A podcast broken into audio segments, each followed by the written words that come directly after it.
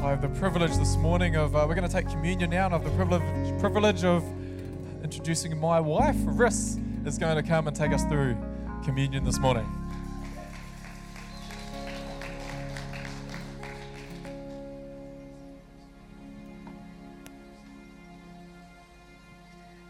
Good morning.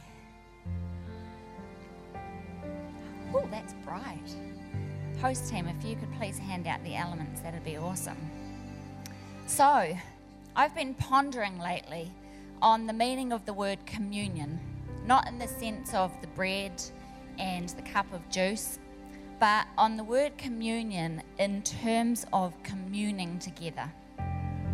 This is how the dictionary defines the word communion the sharing or exchanging of intimate thoughts and feelings, especially on a mental and spiritual level. I'd say that that's what relationship with God is meant to be about communing together, sharing and exchanging those intimate thoughts and feelings. I love that.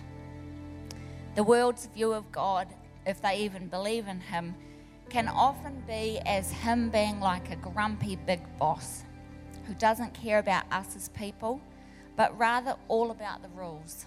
Nothing personal, not warm, not friendly.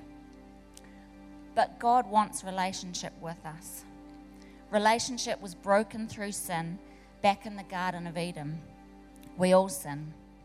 But the God of heaven reaches out to us you see these painted hands on the canvases here, reaching down, drawing in, reached out to us.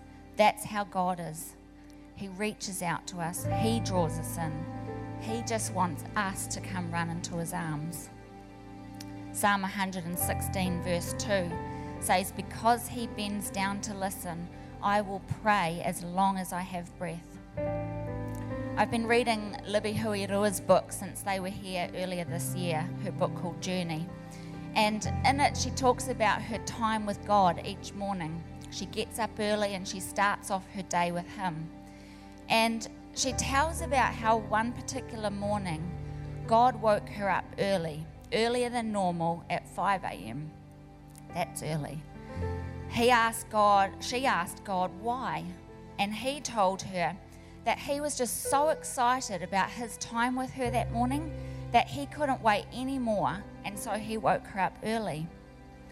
What a cool picture of God's excitement over spending time with us. He delights in us, He wants to be in relationship with us. That's the God that I want to be in relationship with.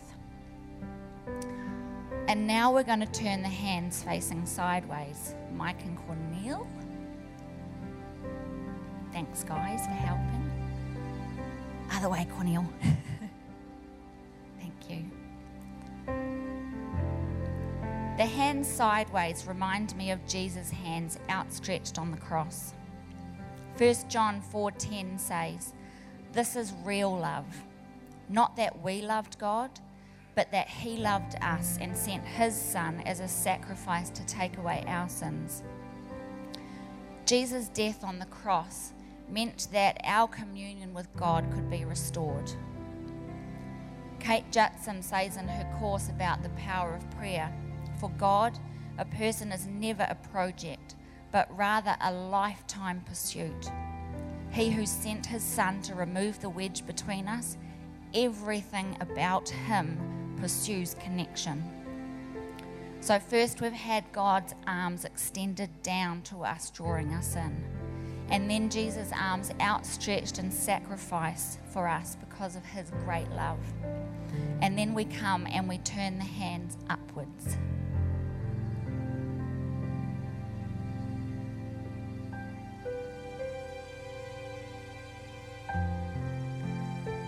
This is a reflection of us. In all that we know about God through our intimate and personal communion with Him, we worship Him. We give him glory for all he's done, for all he is, because he is worthy to be praised. To me, raising hands is also about surrender. We surrender our hearts to him, we surrender our desires and our future, we surrender each day to Him. This process of surrender isn't easy at times, it's a continual process, it's a journey. A personal example for me is that we have this space right down here that is open for people to come forward to during our singing worship time. And at times it's not so hard for me to come forward to this space.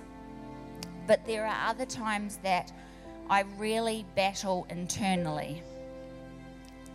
I'm not saying that I have to come up the front here to worship, but sometimes I feel that nudge from God and I know that He wants me to surrender. I desire to come forward, but sometimes there's nobody else up there. And so if I come forward, it might just be me.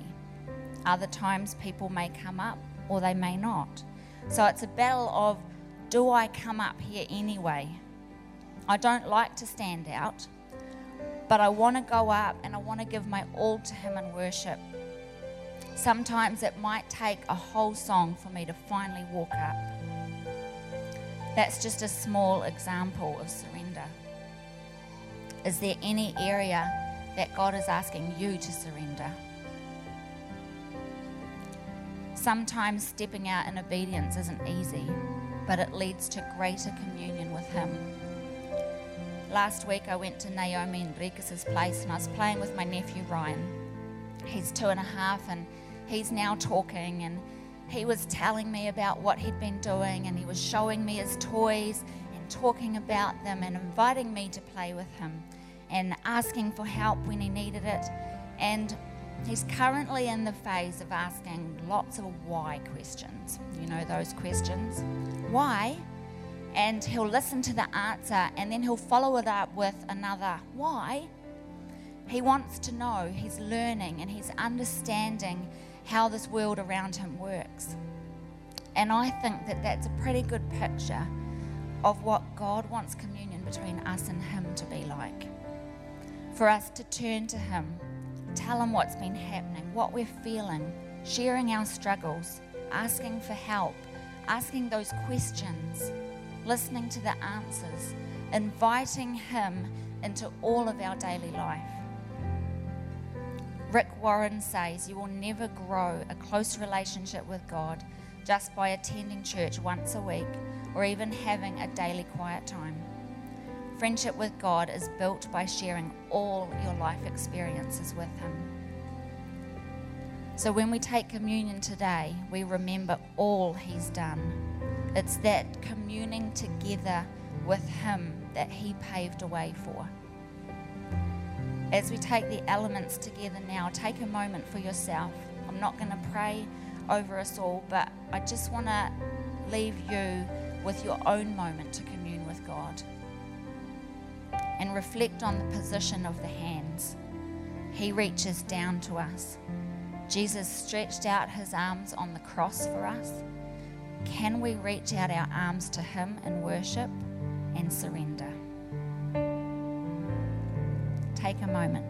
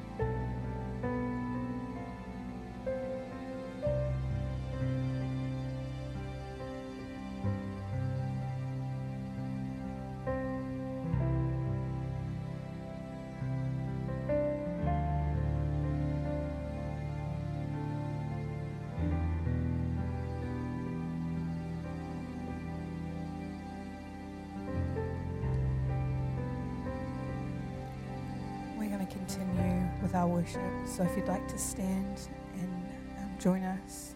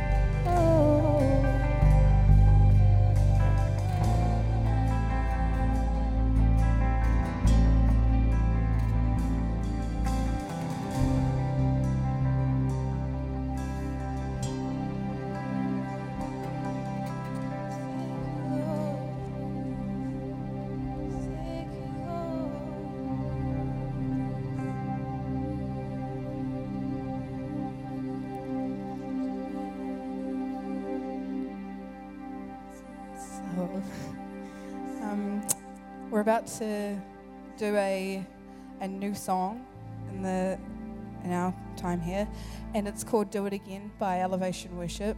And I just wanted to share something um, around the song. Um, I've heard this song so many times, and I would listen to it, and I love it. It's, so incredible.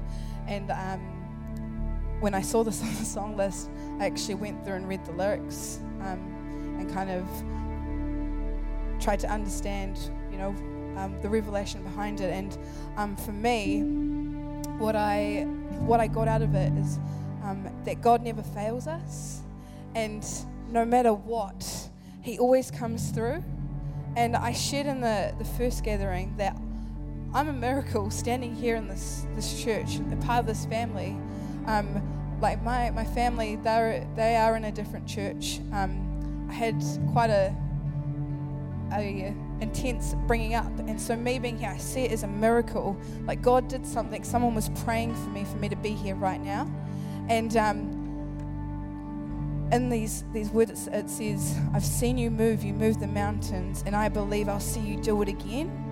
And like for me, I feel like I was the mountain, you know, like I he moved through me so I could be here, and he's gonna do it again for someone else, someone else, someone else.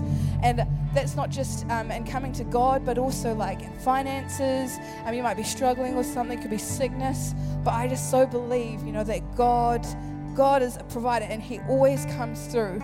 No matter, there's no time on it. Like this morning, I came into church limping because I whacked my foot on my bed.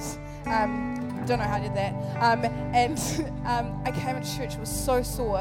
Um, and I didn't know that I was going to come into this gathering with a foot that's healed. Two people prayed over my foot. And I was like up here in the praise, and I was like, oh my gosh, like my foot's not sore anymore.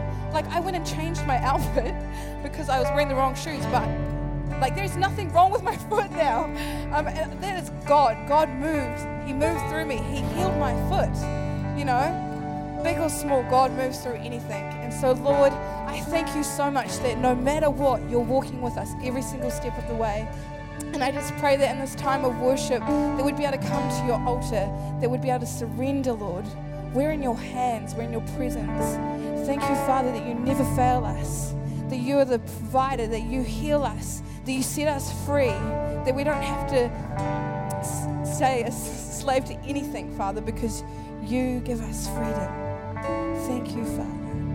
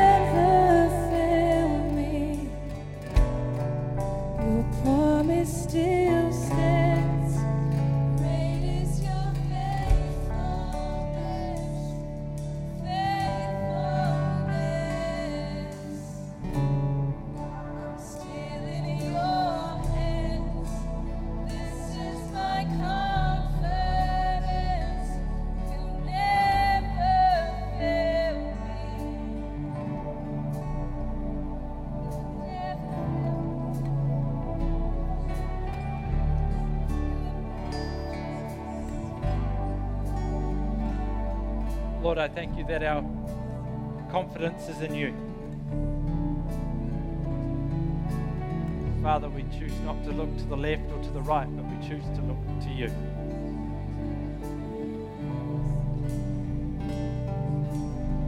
I thank you that you are present here this morning, Holy Spirit, and we welcome you. We love your presence. I would ask that every person would experience this morning something of connecting to you.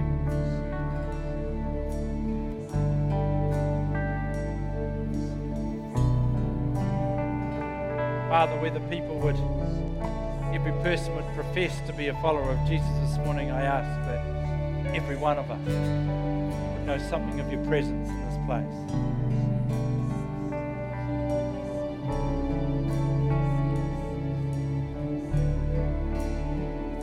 Love, grace, mercy, your kindness.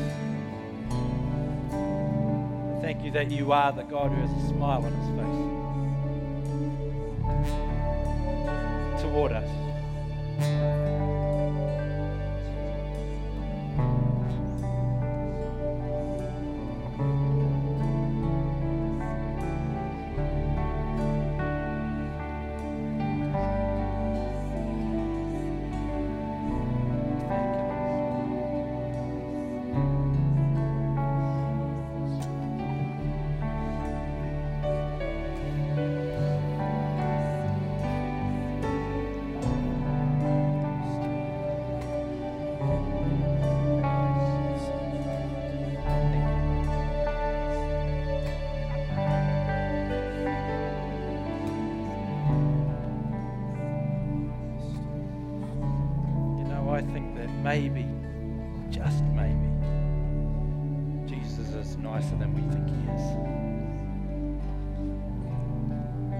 I don't think it, I know it. I'm absolutely convinced of it. Whatever your view of God is, it's not good enough. He's better. Far, far better. Well, it's good to be with you this morning. I've missed you. I've been here, there, and everywhere. But it's nice to be back home this morning, and uh, you take a seat. Nice. to- There's nowhere like home, is there? Nowhere quite like home. Riss, that was fantastic. Did you do those paintings especially for this morning? That is outstanding. Yeah, give her a big hand. That was wonderful. Well, I think we've been comparing notes too, actually. We'll see. If you've got your Bibles, would you like to open up to Isaiah chapter 55? I was going to do part of my series I've been doing on purpose living this morning, but I felt to go this way instead, so it may be another one of those series that I never finish. But that's all right. Here we go, Isaiah 55. I'm reading from the message uh, version this morning, which may read slightly different from whatever you've got in front of you. Because mine starts like this Isaiah 55, verse 1. Hey there! Which some of yours may not say. Hey there! All who are thirsty, come to the water. Are you penniless?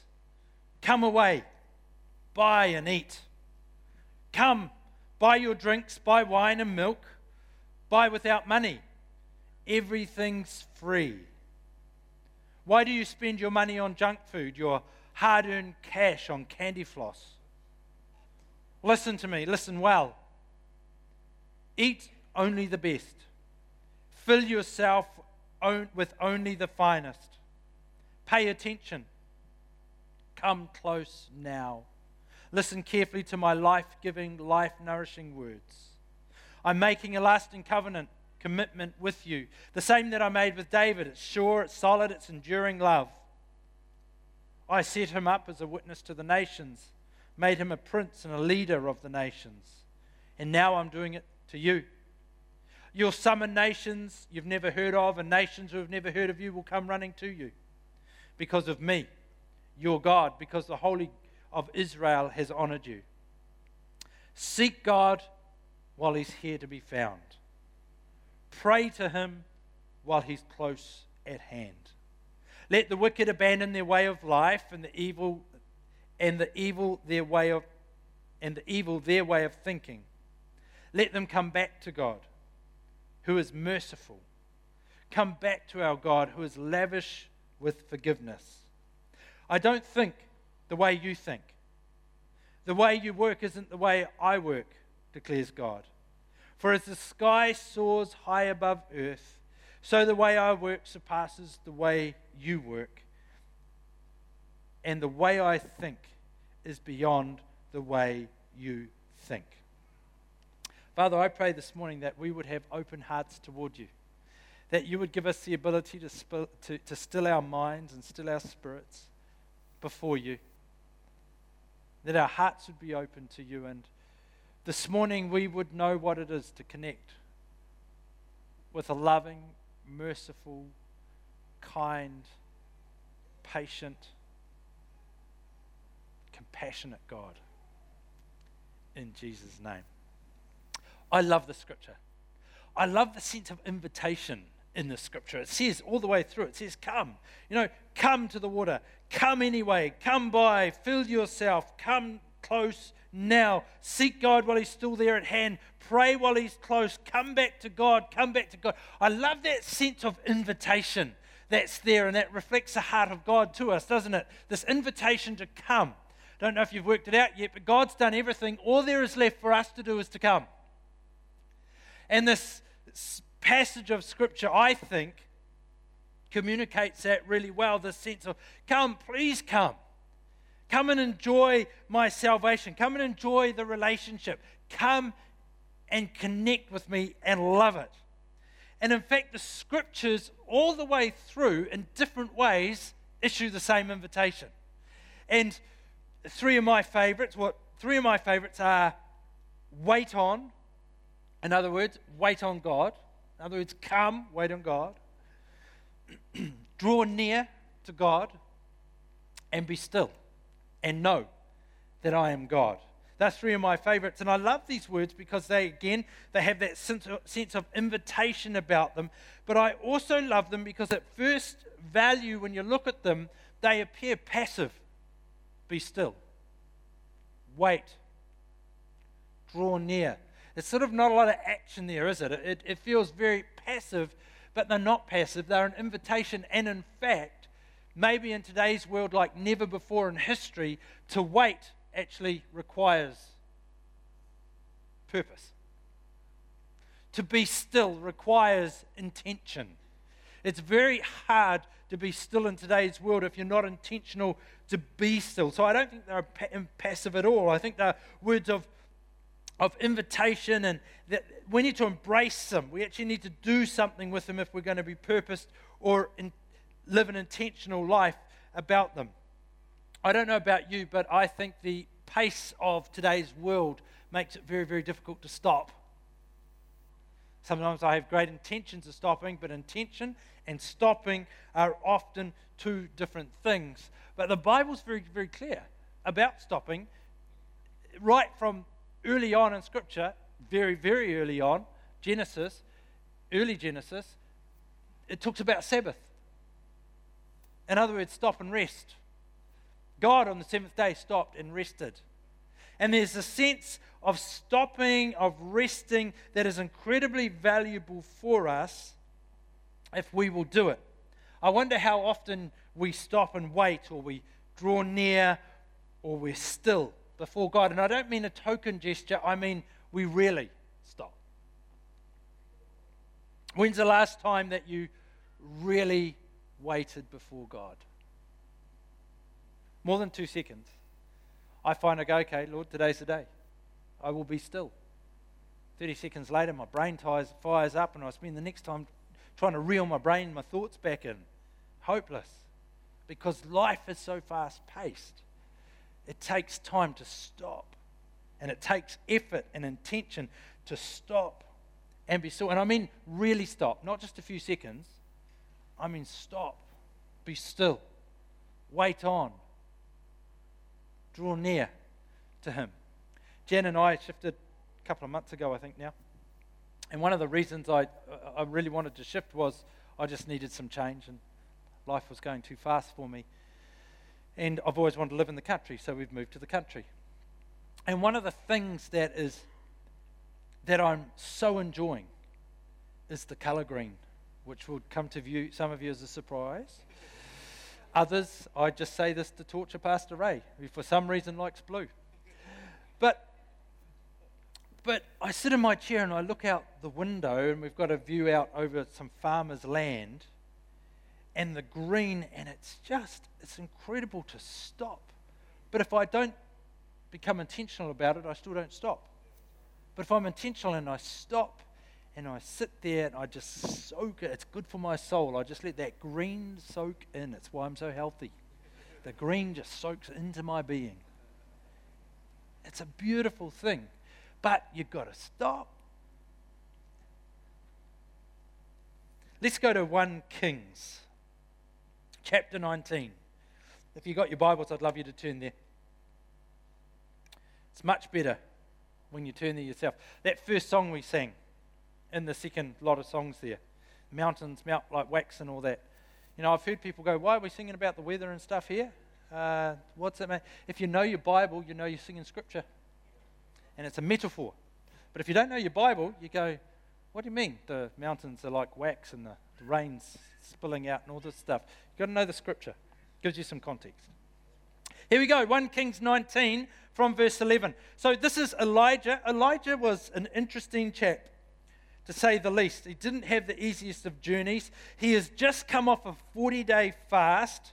He's climbed Mount Sinai and he's now in a cave.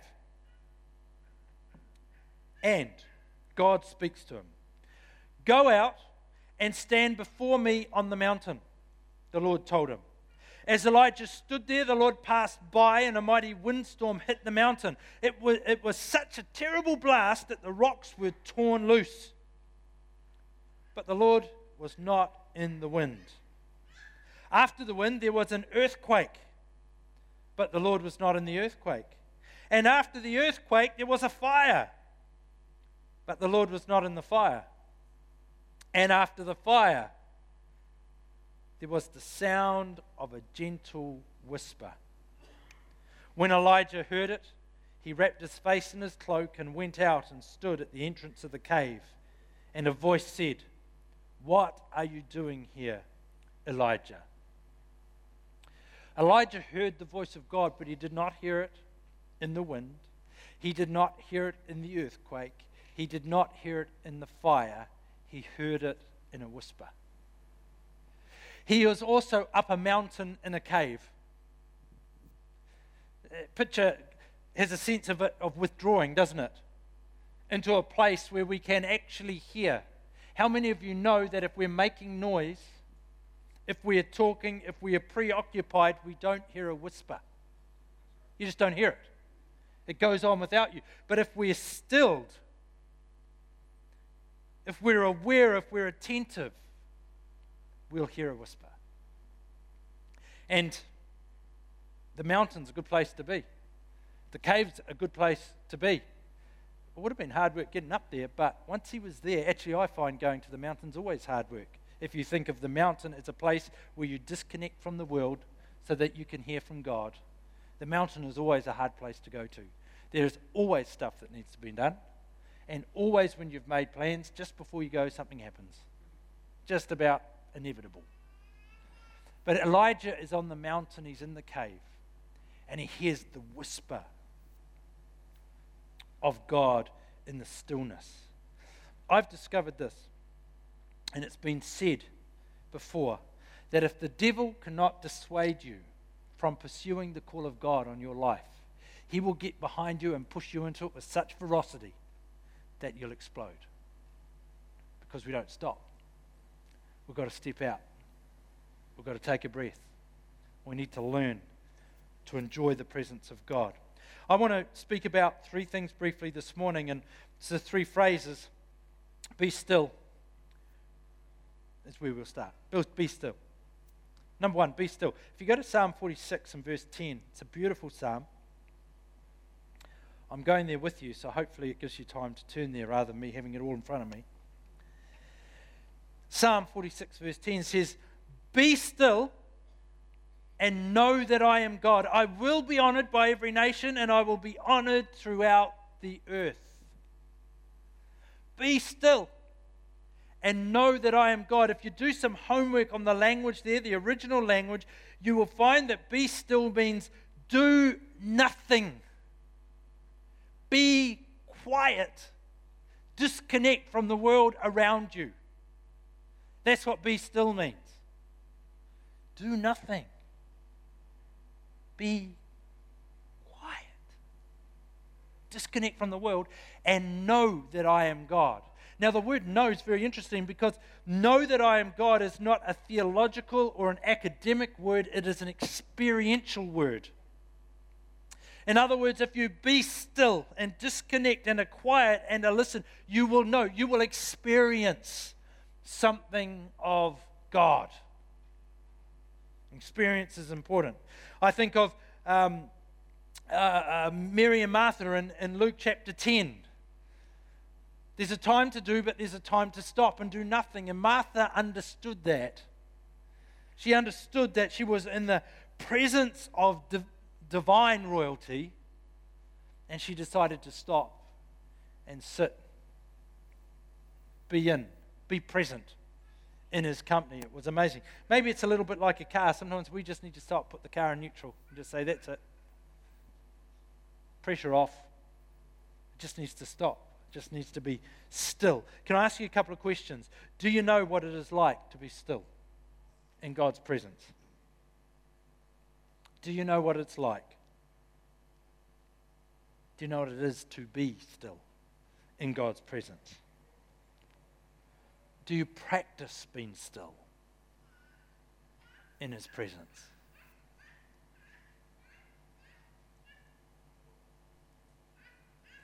I wonder what needs to happen for you to stop. Are you willing to stop? Or are you waiting to be stopped? My experience tells me that if I don't stop willingly, I will be stopped. Be it health or something else. If we don't stop willingly, we will be stopped at some point. Do you know what it's like to be in His presence? Why don't you just, for 30 seconds, just take a deep breath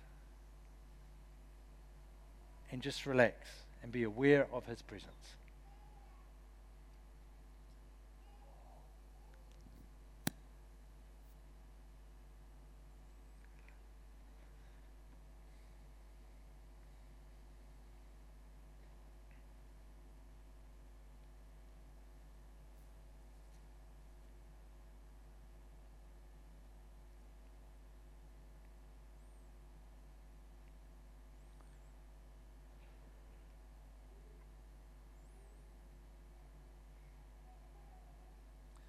Second phrase I love is draw near. Draw near. In James chapter 4 and verse 8, it says, Come close to God. Other translations say, Draw near to God, and God will come close, or God will draw near to you. From verse 8, Come close to God, and God will come close to you. Wash your hands, you sinners. Purify your hearts, for your loyalty is divided between God and the world. Let there be tears for what you've done. Let there be sorrow and deep grief. Let there be sadness instead of laughter and gloom instead of joy. Humble yourselves before the Lord, and He will lift you up and honor you.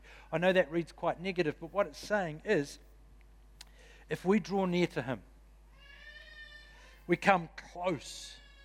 The holiness of God actually exposes who we are. It exposes what's right and what's wrong in our world. And we don't need to stress that. Jesus paid the price for all that. But it exposes, it brings truth, it brings perspective to who we are. But we gain that not by trying hard or by beating ourselves. We, gain, we gain that insight simply by spending time in the presence of God.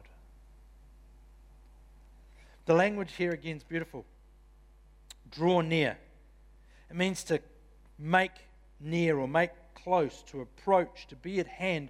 But what it, the, the picture around it literally is a joining together. And that's the invitation for us. Literally to join together, make a joining together between ourselves and God. Again, Jesus has done everything. All we've got to do is respond to him. All we've got to do is respond to his invitation and come. Jesus went to a cross. We mucked it up. People mucked it up. Didn't we? We had a beautiful relationship with God at the start. We mucked it up. We made a mess of it. That relationship was severed. End of story. Not end of story, but it appeared end of story. And, and there was no way for humanity to cross that divide back to God. It was a sever in the relationship.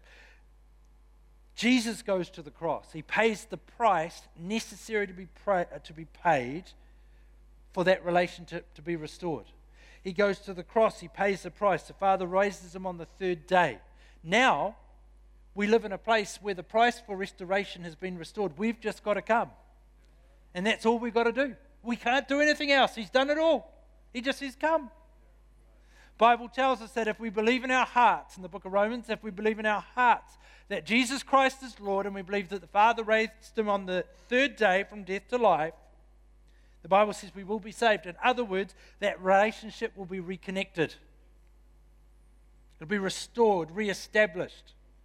And we then get to do life, our best life, I believe, with Jesus, not only now, but for all eternity.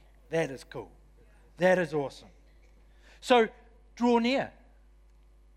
Draw near. We're, we're invited to draw near. Some of the Psalms talk about this beautifully. At the start there, Isaiah 55 that we read, was that whole sense of invitation to come to God. Some of the Psalms, as I said, are beautiful. Psalm 96 96 and verse 8 says, Give to the Lord the glory he deserves and bring your offering and come into his courts. Again, the invitation come into his courts. Psalm 100, which is one of my absolute favorites. From verse 2 to 4 says, Worship the Lord with gladness, come before him, singing with joy. Acknowledge that the Lord is God. He made us, and we are His. We are His people, the sheep of His pasture. Enter His gates with thanksgiving. Go into His courts with praise. Give thanks to Him and praise His name, for the Lord is good. Again, that sense of invitation, of coming, of drawing near to Him. He invites us to move, to enter, because He's done it all. How often do you intentionally move towards God?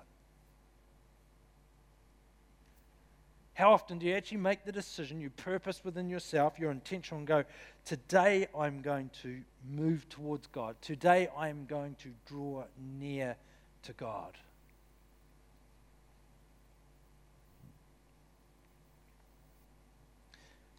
Maybe I could phrase it another way. What would stop you drawing near to God?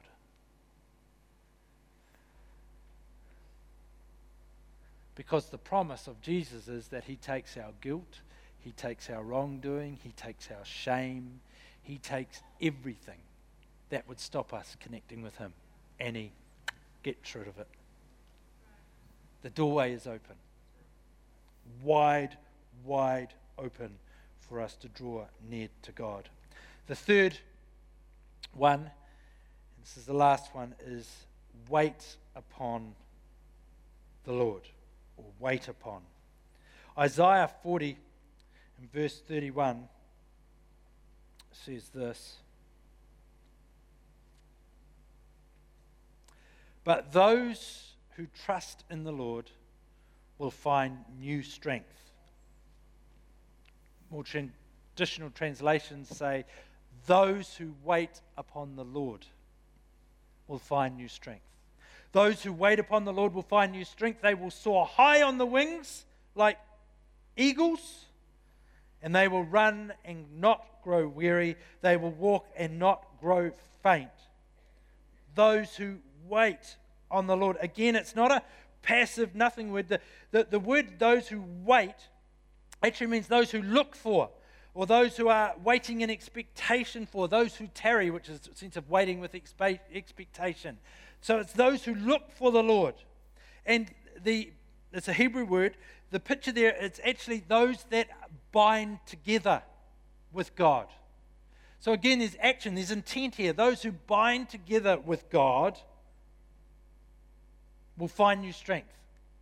Which is interesting, isn't it? Because Ecclesiastes 4 says a person standing alone can be attacked and defeated, but two can stand back to back and conquer. Three are even better still, for a triple braided cord is not easily broken. So the sense of waiting upon the Lord is a sense of this binding together. The sense that you get strength because there's more than one. You're intertwined with something of the God. It's powerful. So it's active, it's intentional. But I don't think relationship with God was ever supposed to be passive. Because he's a person. He's a person. We interact with people. We have relationship with people. With God, He is a person. We have relationship with Him. He's not dead, He's alive. It's, it's a living relationship, it's a vibrant relationship. And gets more life as we spend time with Him.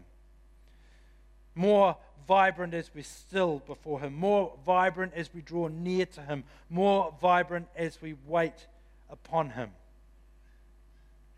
And I think a relationship, a purpose relationship with Jesus has these three ingredients it has to be still, it has to draw near, and it has to wait upon. I um, understand that when you create wine, to create a good wine takes time. I think they call the process aging. Or is that cheese? Anyway, wine and cheese. Anyway, they age it, don't they?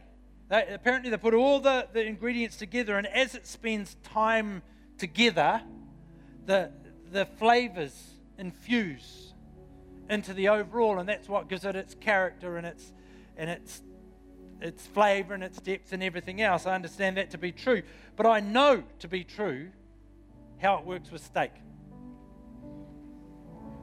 With steak, and I just happen to have a piece with me. I know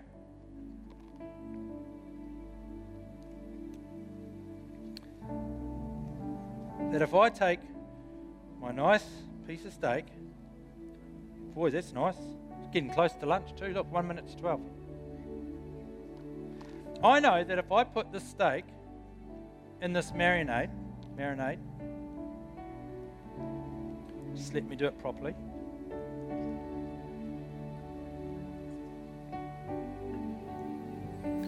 Boy, that smells good. What do you reckon, Lance? Oh, that does smell good, eh? Just imagine that sizzling on the barbecue. Can you imagine what that would be like? Hey? Wow. I bet you're feeling hungry about now. Sucks to be you. I get to eat this later.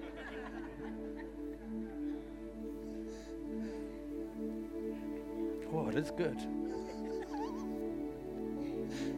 I just want to torture you for slightly longer. I know that if I put steak in this marinade, longer it's in there, the better. It's going to change the flavor of the steak because it's going to absorb all the flavors that I've put it into, uh, that are in there with it. Not only is it going to absorb the flavor, it's actually going to change the structure of the meat. The meat is going to get softer. I'll only have to chew it six times instead of 46 times and it's going to get better and better as it soaks in here. If for just a moment you can picture yourself as the steak and God is the marinade, be still, wait upon, draw near. It's literally like steak and marinade. The more time we spend in the presence of God, the more time we take on His character. The more time we start to Boy, it does smell good. Um, the, the more we start to, to just ooze the fragrance of God in everyday life, wherever we go, wherever, whenever, be like Jesus.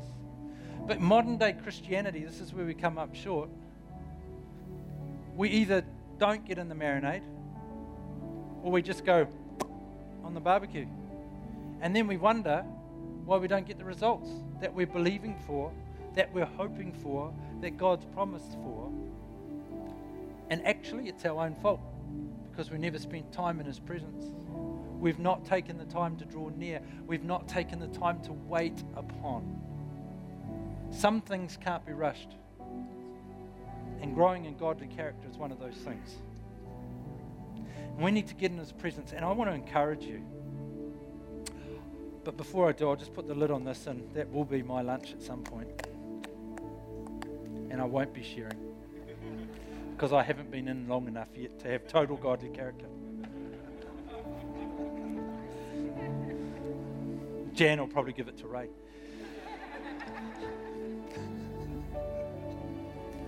yeah.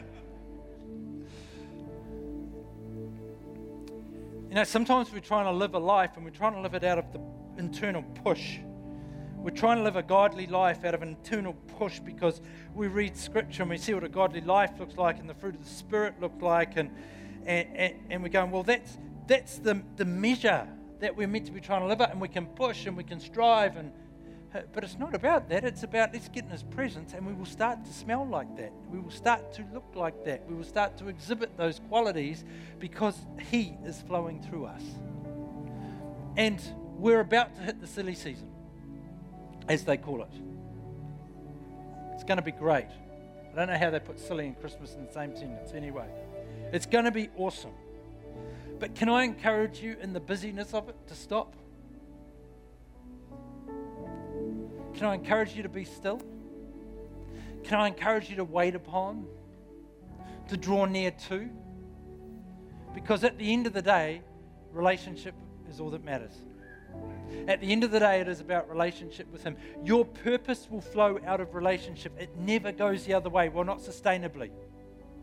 If you're trying to strive for purpose in life and strive in a direction in life and you're kind of pulling Jesus along behind you, hoping it'll all work out, it's not sustainable. But if we start in His presence and we start by waiting upon and drawing near to Him, purpose will flow. Purpose will flow. I talk to many, many people who go, I've got no idea what my purpose in life is. Well, maybe you've never stopped and asked Him. Oh, yes, I have. I have. Lord, what's my purpose in life? Oh, I haven't got time to listen now. No, that's not asking Him. Elijah found himself up the mountain 40 days uh, uh, after a 40 day fast. That's listening. I'm preaching to you now, not me. Uh, but you know what I mean? We've got to stop. Don't rip yourself off. Matthew chapter 7, Jesus, you know, talks and says at the end, they'll go, But Lord, we did this, we did that, and we did the other thing. We cast out demons, we healed the sick, we did these marvelous signs and miracles. Jesus is not impressed one little bit by you using the gifts. They're His. What He is impressed about is relationship, godly character. And those things come from being in His presence. Jesus turned around in Matthew 7, Yeah, but I didn't know you. I did not know you. My greatest fear is that I've been called into this role by God. And I don't want to get to heaven and he goes, Yeah, well, you did ABC, but I didn't know you man, I, I, that's a bad day in the office. Real bad day. It's got to flow out of relationship. Take the time to be still. Take the time to draw near. Take the time to wait upon. Maybe you're here this morning and you don't know Jesus Christ as your Lord and Savior. You wouldn't describe yourself as a disciple of Jesus. What I've spelled out is the invitation of God. It is an invitation to come and to journey life with Him. See, we get the choice. We either get to choose to go with Him or without Him. The choice is ours. The benefits of going with Him are huge. There's some major disadvantages choosing to go without Him. He is our Creator, our designer. Human pride would stop us acknowledging that, but He is our Creator, our designer. We are designed to do life in relationship with Him. This morning, you may not know, maybe today's the day that you could start the journey. Maybe today you could say, Jesus, let's go on this journey together. Let me discover you. Let me get to know you. Scripture says, I think I mentioned before in Romans, that if we confess with our mouth that Jesus Christ is Lord, we believe in our heart that the Father rose him from the grave on the third day back to life, the Bible says we will be connected with Jesus. We will be, relationship will be formed. That's just the starting point. We start the journey, journey of relationship. Can I ask you to bow your heads just for a moment, please? If you're here this morning and you're going, you know, I'd like to start that relationship, maybe you've never ever started, or you've started, but for whatever reason you've stepped way back.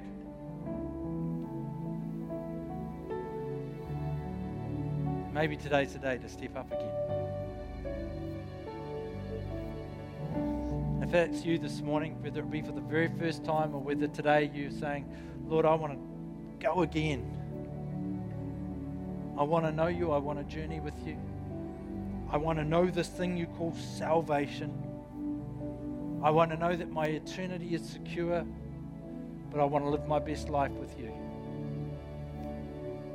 If you're saying yes to any of that, in just a moment I'm going to ask you to give me a wave just so I can acknowledge you very simply.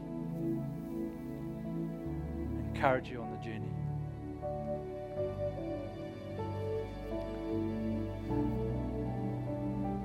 Morning, if you're saying yes to Jesus, can you give me a wave, please? Just let me see your hand briefly. Thanks.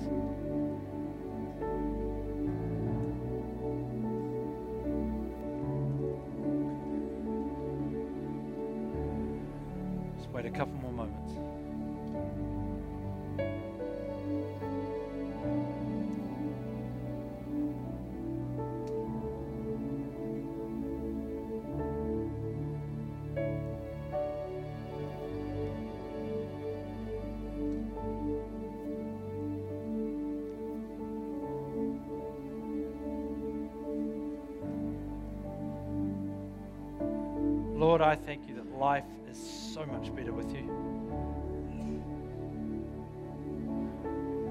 I thank you that you did everything to fill the gap and simply say to us to come, to wait, to draw near, to be still. Holy Spirit, I ask that as we go into this week, we would ooze something of the fragrance of a loving, compassionate, merciful, and kind God wherever we go. That we would express the nature of Jesus wherever we are. And Lord, it wouldn't be an academic exercise, but it would be because we've been in your presence and we just leak you. Father, in the context of the illustration, it would be that we are well marinated in you. And Father, I pray that as we hit our city, or bad word, we go into our city this week, our town, our workplaces, our universities, schools, wherever it is, I pray that we would leak something of the fragrance of the kingdom of heaven. That would exhibit something of the nature of Jesus. And when it all goes pear shaped and we make a mess of it all, that we'd be quick to get up and go again.